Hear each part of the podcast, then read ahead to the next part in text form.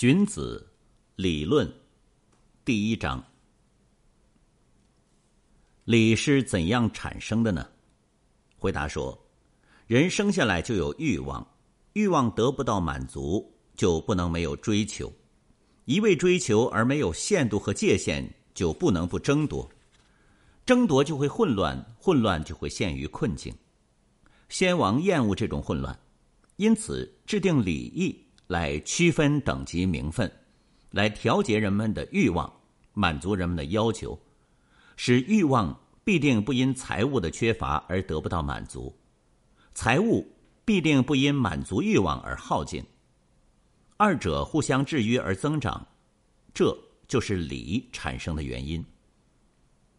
所以，礼是用来满足人们欲望的，猪牛羊狗等肉食。和稻子、谷物等细粮，五种味道的调料是用来保养嘴巴的。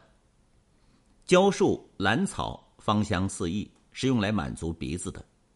雕刻精美的器物，在衣服上绣上美丽的花纹，是用来保养眼睛的。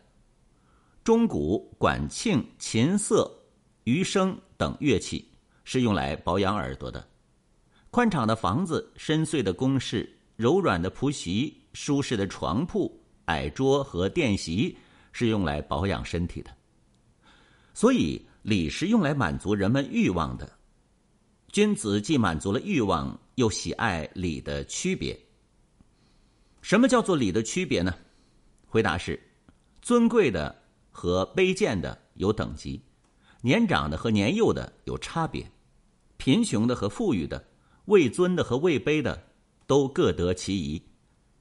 因此，天子乘着大车，踩着蒲草编的席子，用来保养身体；旁边放着香草，用来保养鼻子；前面有花纹交错的横木，用来养护眼睛；车铃的声音，慢行中合着五象的节奏；奔跑时合乎韶户的节奏，用来保养耳朵；龙旗上有九条飘带，用来保养神气。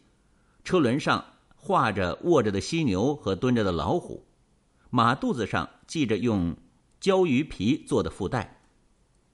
车上挂着丝织的车帘，车耳上画着龙，用来保养威风。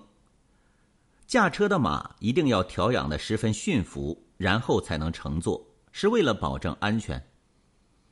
谁知道献出生命、坚守名节，是为了养护生命？谁知道花费钱财是为了保养钱财？谁知道恭敬谦让是为了保养平安？谁知道礼仪制度是为了保养性情？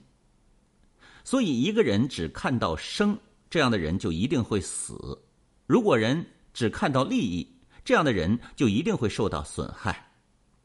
如果只安于懈怠、懒惰、苟安，这样的人就一定危险。如果只喜欢纵情欢乐，这样的人就会灭亡。所以，一个人专心于礼义，那么两方面都能得到；专心于情性，那么两方面都会丧失。所以，儒家要使人们的两个方面都得到，墨家要使人们两个方面都丧失，这也是儒家和墨家的区别。